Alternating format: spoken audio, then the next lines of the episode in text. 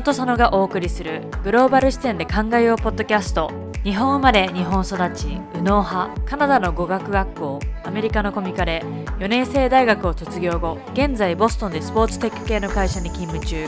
アイルランド系アメリカ人と国際結婚をした宇野こと早紀江と日本生まれタイ育ち左脳派アメリカの大学を卒業後東大大学院に進学し現在は日本の再生医療系スタートアップで勤務中の左脳ことアミが日本と海外に住んで感じたことをそれぞれの視点から語り倒します。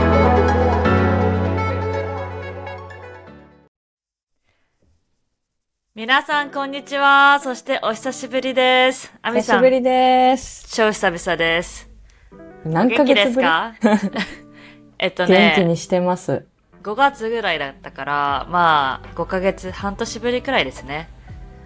はい。あのー日本ももう季節が変わってね、もう秋に入ってる。まあ前回、すね。あの、レコーディングした時は本当春終わりぐらいだったと思うんだけど、もう秋に入ってきてるということで、もう夏を丸々、スキップしたね。ね。多分服装もあんま変わってないと思う。もうなんか、うん。そうだよね。うん春と秋でう。ん。ってことはもう、あんまりスキップしてなかったのかもしれない。そういう。はい。まあね、なんか一時期は、ポッドキャストどうなるんじゃないかと思ったんですが、まあお互い、というか、アミさんが生活も落ち着いたので、ちょっと今日、久々にキャッチアップをフリートークでしてみたいと思います。はい。はい。ということで、まあ、前回話した時は、その、妊娠の話だったりとか、マタニティライフみたいな話をしたと思うんですが、今、まあ、10月終わりということで、お子さんが生まれ、おめでとうございます。ありがとうございます。いやーね、もう、母親に自分がなってから、こうすべて、もう全世界のお母さんたちすごいなっていうリスペクトが、ああもう、すごいあります。じゃあ今日はその辺を根掘り葉掘り聞きたいと思います。私もね、雨に、まあ、ちょっとね、あの、フェイスタイムで話したりとか、電話で話したりはしたんだけど、まあ時間もそんななくてね、聞けなかったりしたので、今日はがっつり聞けたらなと思うんですが、今、はえーお子様は何す、何ヶ月？何ヶ月経った？今ね、4ヶ月に入ったところだね。4ヶ月。うん。早いですね、本当に。ほんとね、すごい早い。あの、なんだろう、やっぱ、妊娠してた時も、こう、時間の過ぎ方がちょっと不思議って言ってたと思うんだけど、なんかこう、妊娠の初期の時とかさ、中期の時って、ああ、まだ生まれるまでに何週間もあるわ、みたいな感じだったんだけど、今振り返ったら、もう妊娠の期間なんてすごい速さで過ぎ去ってったな、みたいな。でもなんか今もそういう感じで、日々は、日々のこの時間の過ぎるスピードっていうのはそんなに速い感じはしないんだけど、なんか振り返ったら、え、もう一週間経ったのとか、え、もう4ヶ月みたいな、なんかその、今感じてる時間のスピードと見返した、振り返った時の時間のスピード、感覚っていうのがすごく違って、っていうので、あの、私も結構、あ、もう4ヶ月も経ったのってびっくりしているところです。なるほど。じゃあちょっとちゃんと時系列に聞きたいと思うんですが、うんまあ、最後にキャッチアップしたのが、マタニティリーブ入る前だよね。その妊そうだね。出産前の、日本は出産前の1ヶ月から休めるんだっけ？うん。なるほど。まあ、ちなみにアメリカは生まれた瞬間から、生まれる直前まではみんな休みは取ってなく、取れなくて、生まれてから、普通にミーティングとか入ってるのに、あ、今日誰々生まれたらしいから、もうマタニティリーブ行きましたみたいな感じで、ええ急にいなくなるんだけど、そう、日本はちゃんと1ヶ月前ということで、うん。その、マタニティリーブ始まって生まれる前の期間はどうでした？なんかね、もう、やっぱ臨月、その最後の、うん。あの、まあ、臨月って日本では言うけれども、まあ、大体36週から生まれていいよって、まあ、生まれても、ま、安全に世界、外の世界でも生きていけるってなってる、なってるけど、なんかもうその時になるとさ、赤ちゃんの大きさもすごく大きくなってて、で、もう苦しいし、なんていうの？もう、大変だった。その、大変っていうのはもう苦しく、苦しいし動けないし、っていうので、まあ私は比較的こう、まあアクティブに過ごしてた方だけど、散歩とかもまあ犬もいるから毎日行ってたりとかはしたけど、でもなんかどの体勢でも息切れするしっていうので、なんかもう、ひ毎日こう、まあ、だらだらというか、のんびり過ごしたっていう感じかな。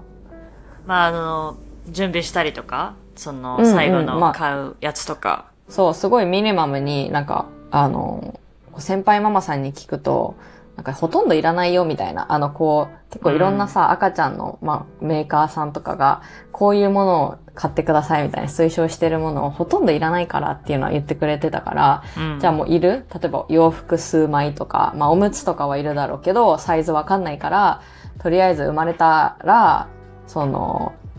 生まれたらまあアマゾンとかで買えば翌日とかに届くし、っていうので、揃えたものって本当に必需品かな。で、まあそれももうオンラインと揃えられるものは揃えたし、まあ、あの、うちの夫のお母さんと一緒に買い物に行ったりっていうのはしたけど、それもやるけどさ、別にそんなん毎日毎日やるわけじゃないから、まあねなんかその休んでる1ヶ月のうちの1日2日そういうのやったりとかはあったし、あとはなんかもう、それこそね、手芸とか結構してた。え？ー、手芸？そう。なんか何クラフト作ったの？えー、なんかね、すすごい、私、あのーなんていうの、embroidery って英語で言うけど、刺繍か。日本語で言うあー刺繍にはいはいすごいハマって、えー、すごいあね。のーうん、ずっと刺繍してたりしたかな。な。あの、ちなみにベイビーシャワーとかそういうのはしたんですか？あ、してないしてない。日本でそういう文化ってなんかキラキラした人がするって感じじゃない？芸能人とかがやってる感じじゃない？あアミさんもキラキラしましょうよ。いやいやもうそんなん知ってないです。そっか。まあそうだよね。あとなんか、アメリカだとやっぱナーサリールームとか行って、赤ちゃん専用の部屋とか作ったりするんだけど、まあ日本の家庭だとやっぱり、ね、マンションとか、あの、部屋がないから、とりあえず。アメリカみたいなねバカでかいわけじゃないし。うん。まあ赤ちゃんエリアみたいなのは作ったうんうん。けど、そうだね。なんか赤ちゃんの部屋っていうのは特に作ってないし、まあベッドはうちは犬がいるから、で、犬が私たちの、あの、人の人間のベッドの上で夜寝るので、うん。なんかそこに赤ちゃんを寝せるっていうのはちょっとこう、まあ危ないじゃん。まあ犬も多分大丈夫だと思うんだけど、こう踏みつけ、なんか、無意識に踏みつけちゃったりっていうのもあるから、赤ちゃん用のベッドは買って組み立てたりとかはしたし、え、普通さ、あの、日本での赤ちゃんは一緒に寝るんだっけ、同じベッドで寝るの？結構ね、なんか読んでると、そのベッドはあっても本当に数ヶ月しか使わないですとか、やっぱ赤ちゃん夜泣きして抱き上げて、お母さんも眠いからもう一緒に隣に寝せちゃうみたいなのが、あの、よくあるみたいで、聞く感じはやっぱ布団とかでお母さんと赤ちゃんが寝るとか、あとはまあベッド、大きいベッドでお母さんとお父さんと赤ちゃんで寝るみたいなのが、同まあじ場所で？多いうん。すごいね。寝相とか打てないね。いや怖いよね。私も踏みつけちゃうじゃないかなってあの、思って、その、今でも、その赤ちゃん、うちの娘なんだけど、娘だけをベッドの上に昼寝のた時にこうポンって置いて寝てるとかはあるけど、私も隣で寝るっていうのは若干勇気がいるなっていう。うん。なるほど。うん。そうだね。結構アメリカは、なんか最近は最初の生まれた直後だけ同じ部屋で寝させるとか、ベッドが、うん。ベビーベッドというか、つなんか一緒につけてみたいな人はいるけど、さっき言ったように基本的に赤ちゃんは別の部屋で最初から寝させるから、うん。で、ずっとベイビーモニターで、まあ日本も今はそうかもしれないけど、ベイビーモニターでね確認して大丈夫かなっていうのは見てる人が多い。そう、うちも基本ベビーモニターで見てるし、あの、まあ、一応寝室は同じだけど、まあ、昼寝とかはさ、赤ちゃんだけをその、ベッドに置いて、奥の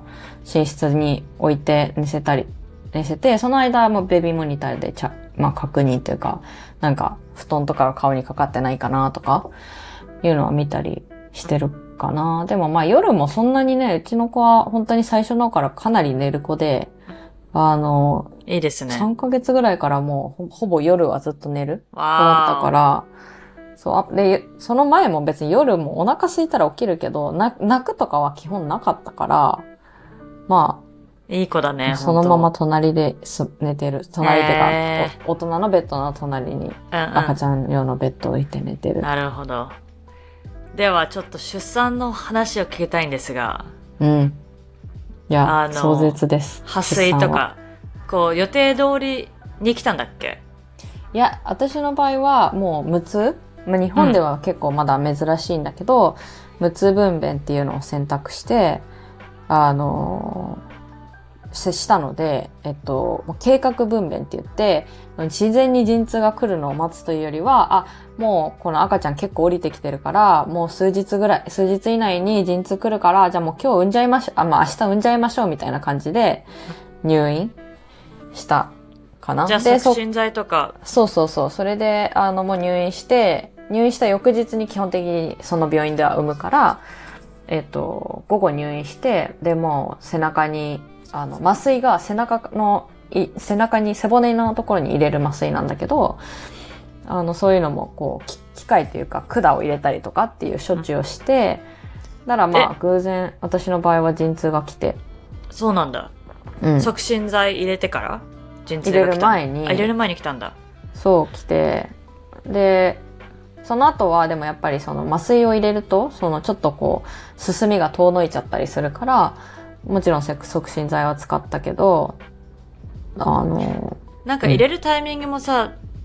まあ私もすごいよくわかってないからあれだけど、アメリカでこう、ちょっと入れるタイミングが遅くて、みたいな話うん。で、だから結構痛みを感じて、最後の方は聞いたけど、みたいな人もいたりとか、うん。なんか、入れるタイミングを多分自分で判断できると思うのね。日本は、というか、雨の場合はどうだった？私の病院はもう、ほぼ多分9割ぐらいが、無痛で産むような無痛専門の病院。だから、もうすぐ痛くな、痛い、少しでも痛いと感じたら言ってくださいって、もうそその時に入れるからって言われなるほどて、で、私もなんか、その、子宮口ってこう赤ちゃんが出てくるところが10センチになったら、もう、なんていうの、フルでこう開いてるから赤ちゃん出てこれるんだけど、私は多分4センチぐらいまでは、まあ、そんな痛いって言ってもなんか、あー、ちょっと重い生理痛かな、みたいな。別に我慢っていうほどでもないけど、まあ別に全然耐えられる痛さの時に、あ、でもちょっと痛いかもなーっていう。で、そっからもう入れてもらったから、なるほど。もう後のその、実はすごいお産は長くてですね、う20、ん陣痛来てから26時間ぐらいかかったんだわけど、出てくるまで。ー長っ。そうそう。でも、あの、その間もずっと麻酔は効いてたから、もう全然、あの、助産師さんとも話せたし、夫にももうずっと LINE とかで、あ、あ、ちょっといた、なんか麻酔が切れてきたから追加してもらうわ、みたいな、うんうん。もうずーっと LINE してたし、友達とも LINE してたりとか、親とも全然、なんていうの、フェイスタイムできるレベルのそうなんだ。余裕、その痛み的な意味での余裕はあったから、じゃあ何時に始まって、その二十何時間も何時に始まったの？陣痛自体は、その入院した日の、入院が、えっと、午後にして、 day one、そこ day one としたら、入院後2時、3時ぐらいにして、で、4時ぐらいから陣痛来たの。午後、夕方の。で、そっから生まれたのが、えっと、6時台朝の翌日の6時。違う、翌日の夜のあ、6時。24時間か。そっか。26時間ぐらい。え、その間さ、助産師さん、同じ助産師さんがずっといてくれるの？うん、その人もその、シフトが。シフトがあるから、あの、数時間はさ、やっぱそっから、夜の担当の人はずっと夜、朝方6時の7時ぐらいまで一緒にいてく、一緒というかまあ、チェックアップで結構来てくれたし、で、朝方になったらまた変わって、で、あ多分5時ぐらいにそこ変わるのかな、夕方の。まあまた生まれる直前はまた別の人とかも入ってきたりしてたけど、なんかもう、そういうのももう関係ないぐらい、もう早く出てきてほしいっていうような気持ちにね、最後の方なってたから、うん。でもすごい皆さん優しくて、あの、そういったなんていうの、人みたいなところではすごいサポートしてくれたし、あの、産む時とか多分、すごい、私の時だけだったのかわかんないけど、本当に産む部屋では、15人ぐらい人いて、あの、先生、えーお医者さんも含めて、お医者さんも多分そんなにいるんだ。私が見たことあるお医者さんだけで3人いたし、ああと、助産師さんとか、まあ、ナースの人とかも、多分、6、7人ぐらいいたりとか、あとなんかちょっとジムとか手続きする人とかも何人かいたり、みたいなので、計15人ぐらい多分いたと思う。へえ。そんないるんだ。いや、わかんない。それが普通なのか、ちょっと、イレギュラーなのかわかんないけど、すごい人いるな、みたいな。で、す、え産むときはね、たくさんの人に、あの、見守られて産むから、ちょっと、なんか、慣れないかもしれないけど、みたいな、言われたけど、いや、私とかもう早く出したいから、全然何十人いてもいいです、みたいな。えー、夫は最後は立ち会えたの？そうそう。で、まあ、日本はやっぱりその病院とかだ、まあ、赤ちゃんが生まれるし、赤ちゃんでこう、ね、あの、そこでコロナとか、はあの、広まるのもっていうので、まだちょっと規制があったりするから、陣痛の時は全然一緒に入れなかったんだけど、あの、その産む部屋、分娩室に入ったら、あの、お旦那さんに電話というか、あの、来てくだ、きもう来ていいですよって言ってくれたから、連絡して、で、もう私分娩室に入ってからもすぐ生まれ生まれたから、多分、ものの10分ぐらい。で多分、うち、うちの夫が分娩室に入ってきて、5分ぐらいで出てきたから。ああ。そう。だから、えそう。彼は何？あの、病院の外で車でずっと待機してたの？そうで、私がなんか、あ、結構進んでるみたいとか言って、その、生まれた日の10時とかに、あなんかもうそろそろ病院のそばのカフェとか来て待機しててもいいかも、みたいな。まあ、うちからその病院まで車で20分、混んでなかったら20分ぐらいなんだけど、あの、まあ、ちょっとそばに来といて、あの、待っててくれてもいいかも、みたいなのさ、ぜ、その生まれる日の朝10時ぐらいに言ってから、言ってたから、そっからすっごい待たせちゃって。ほうん、でも、そう、最後のところはなんか多分カフェを2つぐらいこう移動して、だよね。うん。で、まあ、よん、あの、もう生まれるから来て、みたいな感じで連絡したら、来てくれた、来てくれて、全然、あの、出産のその瞬間には立ち会えた。うん。うん。なるほど。わーお。わあ、じゃあ、20な、6時間、7時間を終えて、お疲れ様です。いやそしてそうおめでとうございます。ね、なんかやっぱ無痛を選択したっていうところは自分的にはすごく良かったなって思うけども、うんやっぱりメンタル的になんかずっとね、あの、帝王切開になるかもみたいなのを言われ続けて、やっぱりそのそうそうそう、進みが、別にあの赤ちゃんの心拍とかが下がってたとかは一切ないんだけど、やっぱりその、まあ、陣痛始まってからもすごく時間も経ってるから、あの本当もうね、ずっとそれを朝から言われ続けたの。朝起きた時に、いやい、やー昨日の夜から全然進んでないね。なんかこれがこのまま進まなかったら、もうちょっと帝王切開の可能性あるかもっていうのを言われて、で、2時間後にまた見てもらって、そしたら、あちょっと進んでるけど、また2時間後ちょっとチェックして進んでなかったらやっぱ帝王切開かな、みたいなのをずっと言われ続けて、だからそのメンタル的に私はすごく辛かった。そうだね。まあ、その心が気持ち的にやっぱ帝王切開ってさお腹切ってっていうもちろんそれはその一つの出産方法であって、うんうん。やっぱりあの母体と赤ちゃんの命ファーストだからなんかそこが危ないってななったら全然その選択はありなんだけどまあなんかえー手術かみたいな。そうだね。こはちょっとこうまだ気持ち的に準備ができてなかったからできるだけそのしちゃんとちゃんとというか下からあの、よ当初予定してた通りに産みたかったっていうのがあって、ずっと、そこのメンタル的にずっと言われ続けたっていうのが辛かったけど、もう最後の方へもう心折れちゃって、私も。なんか、夫に、ちょっと無理かも、みたいな。気持ち的に無理かも、みたいになっちゃってたんだけど。うん。えそのさ、陣痛の間のその病室は、アミ一人なの？それともなんか何人か？そうそうそうあ、一人なんだ。そう。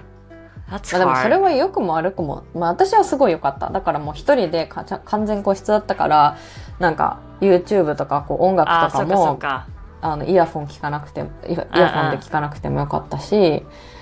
あの、うん、すごい周りを気にせずいられたっていうのはすごい良かった。かな。だからそういった意味でその、産んだ病院はすごく良かったし、うん。あの、また次もってなった時にはぜひまたそこで、あの、産みたいなっていう思うレベルの病院だったから、そう。わあ。いやいや、改めて、congratulations. ありがとうございます。じゃあ、出産後編なんですが、まあ、無痛ってさ、あの、無痛のベネフィットはやっぱりリカバリーが早いっていうのは言われてると思うんだけど、どうだった？早かった？まあ、早いね。比較できないからあれだけど、うん。でも全然、うち3日で退院だったから、まあそれはね、アメリカにしたら全然長いけど、アメリカ多うん分翌日退院とかだから、そうだね。そう、でも3日目で退院っていうのは 日本では結構早い方。うで、うんもう、まあ、リカバリー早いけど、やっぱり、あの、なんだろう、体にとっての負担、その痛みはなかった分リカバリーは早いけど、うん。うん。やっぱりその、出てくる時のさ、損傷というかさ、まあ、傷とかもあるわけじゃん。そうだそういった意味では、あの、あの、普通の、普通分娩の人とはそんなに変わんないと思うんだよね。でもやっぱりその、痛みがなかったってところで、翌日からの、なんていうの、その、後陣痛って後からの来る痛み、その子宮が収縮していく痛みっていうのはあるから、あの、その方が辛かったけど、でも、まあ多分年齢的なのもあるのかな。あの、やっぱりこう、若ければ若いほどさ、体力ってあるし、なんかこう、戻りも早いじゃん。だからまあ私も別にすごい若くしてっていうわけではないけど、まあそういったところも、あの、影響あったと思うし、まあ1ヶ月もすれば、普通に、体重とか？戻った？体重はね、完全戻りきってないね、1週間、1ヶ月では。2ヶ月ぐらいで、あの、妊娠前の体重に戻ったけど、でもやっ。ぱりお腹とかはさ、こう、なんていうの、赤ちゃんがいたからこううん伸びてるじゃん、皮が。だから、その見た目的には戻ってない。けど、うん体重のその数字って意味では、まあ2ヶ月ぐらいしたら戻ったし、う。うんんなんかさコルセットつけたりとかしてる人いるじゃんうん。なんかしこう体型を戻すために何かしてたんですか？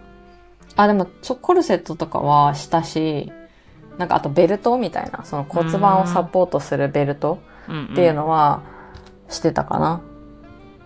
でも、まあなんかやっぱり、その出産後1ヶ月は運動とかも基本的にしていけないし、あんまりその家の家事とかですごいこう負担をあまりかけないようにした方がやっぱり治りが早いから、はいはい。私もそんななんか運動はもちろん全然してない。まあしたのは本当犬を連れてうん。ちょっとそこ、家の周りをぐるってするぐらいだったし、で、まあそっから2ヶ月目ぐらいになったらちょっとこう軽くヨガをしたりとかっていうような本当にライトなワークアウトはできるようになったけど、まあねまあでもね、なんかまだやっぱりそのルーティンに完全に戻りきってないから、なんか、ほん、じゃあ何か運動して今体絞ってますかって言ったらそうじゃないから、まあそろそろ始めようかなっていう感じ。まあ4ヶ月だったらさまだなんか骨盤ももしかしたら完全に戻りきってないかもしれないしさう、んうん。ねそういうこう曲がった状態骨盤がねこうずれてる状態で変にしてももしかしたら怪我しちゃうかもしれないし、逆になんか整体とかそういうところから、うん、それは行ったりしてる。あそうなん。だうん。で、まあなんか徐々にでいいかなっていううんのはうんいいと思う思ってる。うん。なるほど。では、そうね、じゃあ、生まれて、さあ、あの、まあ、アミの両親はタイにいるじゃないですか。うん。で、じゃあ基本的に旦那さんの、あの、ご両親っていうかお母さんうん。が、こう、ヘルプとかしてくれたんですか？うん。基本的にね、もう夫と私で見てる感あ、じ。そうなんだ。うん。いや、でもね、本当に、うち今の子はすごい楽なんだと思う。へえ。あの、で、うちの夫もい育休を取ってくれてるから、うんうん。あの、何ヶ月ぐらい？あ、もうね、保育園に入れるぐらいまで。あ、そうなの？1年ぐらい取っえてことになってて、だかあら、その、もう本当にサポーティブに、あの、してくれてる。もう本当彼、すごいねほぼほぼ多分彼メインで育てしてるそうですね。ようなもん1年取ったんだ。そうそうそう。いいですね。そう、やっぱお母さんしかできないその授乳とかね、うんうんまああの、母乳で育ててる場合とかは、そういうのは、まあうちはミックスだから、うんうん。あの、授乳するときはもちろん私しかできないからやったりとかもするけど、でも他のことは基本的にお父さんもできるから、そうですやってもらね。やってくれて、率先してやってくれてます。じゃあ今ちょっと育休の話が出たので、アミさん、うちなみに、あの、もう社会復帰されたということですが、そうなんですよア。ミさんは、えっと、なんだっけ、育休と何休だっけ ?3 産休。休産休だけを取ったんだっけ？そう。まあそれもね、すごい珍しいタイプだと思うんだけど、私は育休っていうのを取らずに、えっと、産休は出産から、えー、まあ大体8週間は、日本の法律で、まあ、休むようにってされてて、そこは休んで、で、基本的にはそこから、今度育休、8週間経ったら育休っていう育児休暇に切り替えて、あの、子供の子育てをする、まあ、お母さん方の方が多いんだけども、私の場合は、まあ、私がリモートで仕事ができたっていうのもあるし、まあ、あの、すごく夫の方が率先して子育てしてくれている環境もあるっていうので、super supportive. Yeah. そう、だからまあ、復帰できるかなっていうので、えっと、3期終わった、まあ大体2ヶ月経った時ぐらいに復帰して仕事してます。So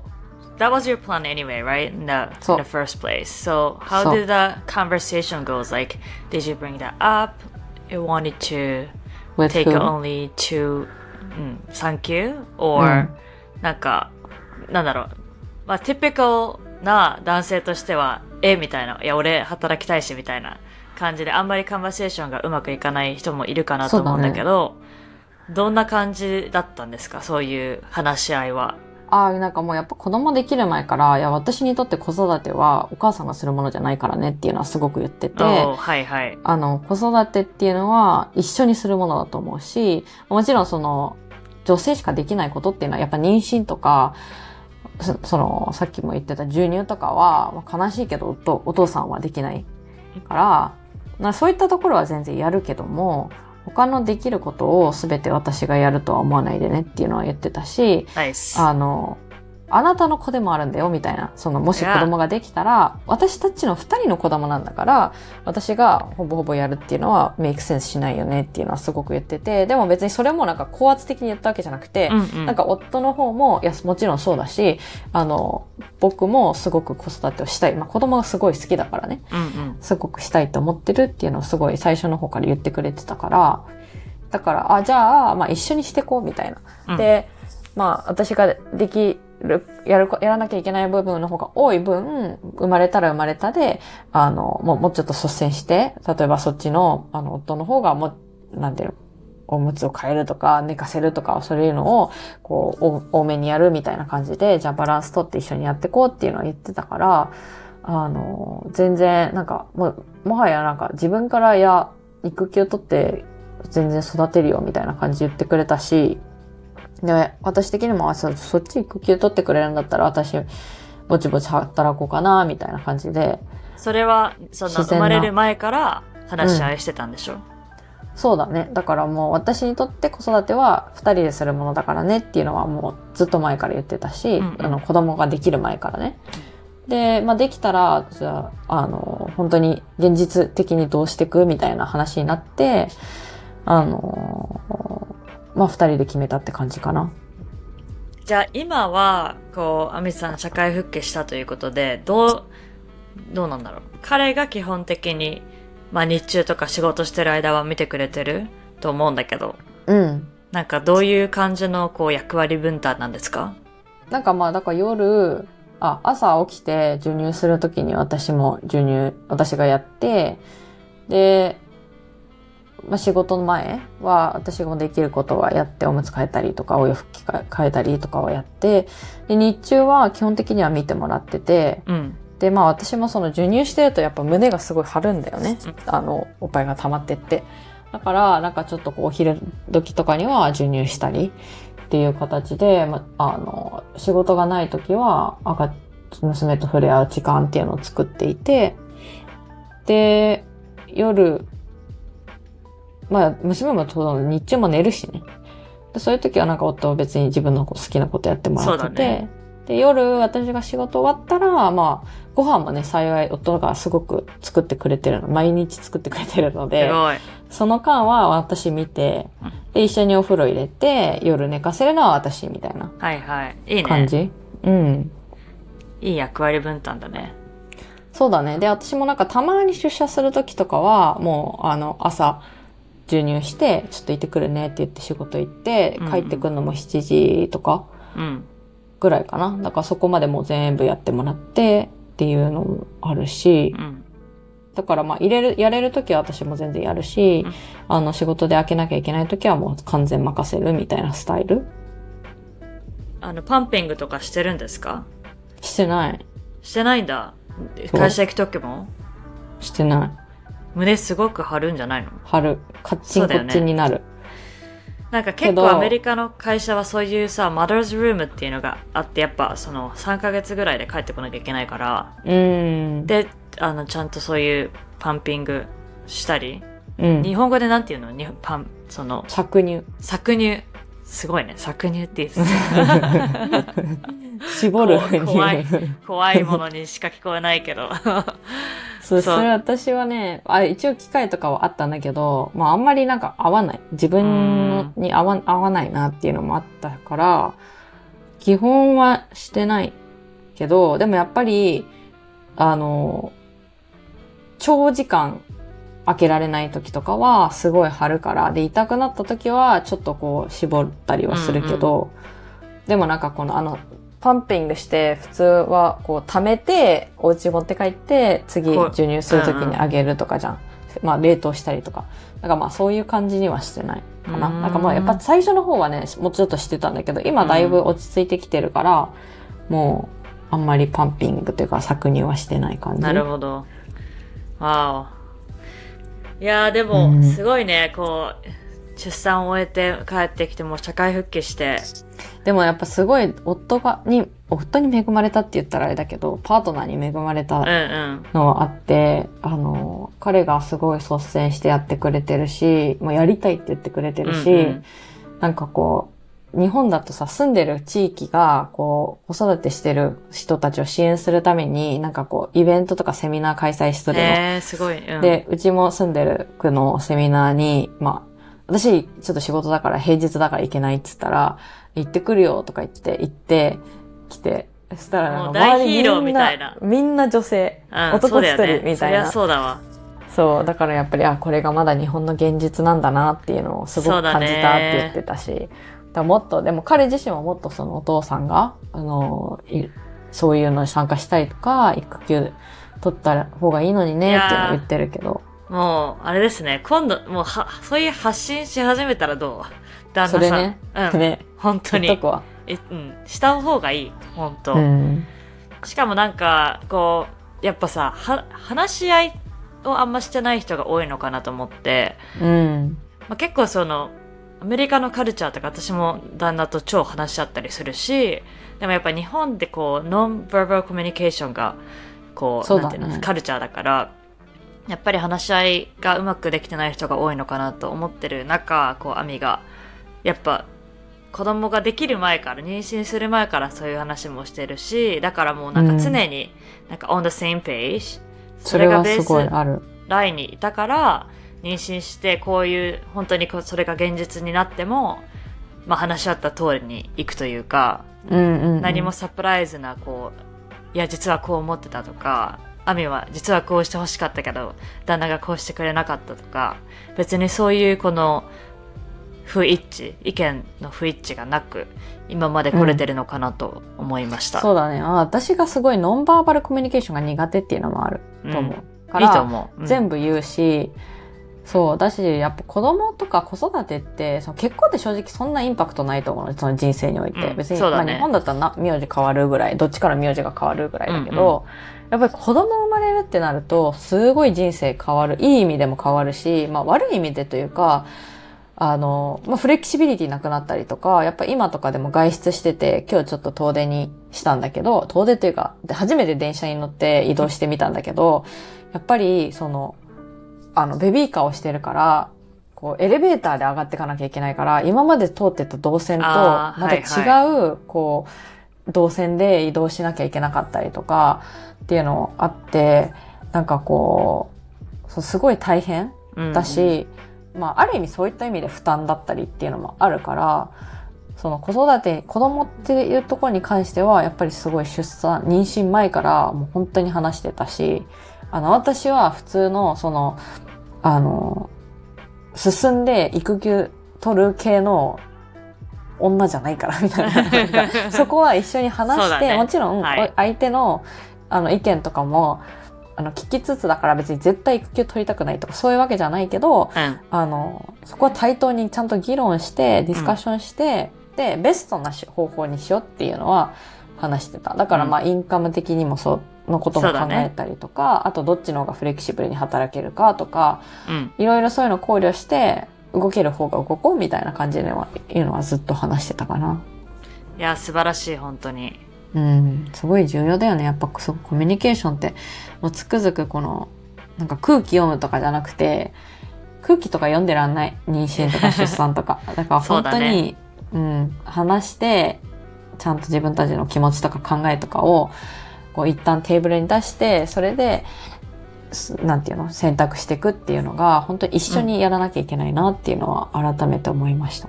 いやー、いいですね。もっと日本の夫婦はこういう、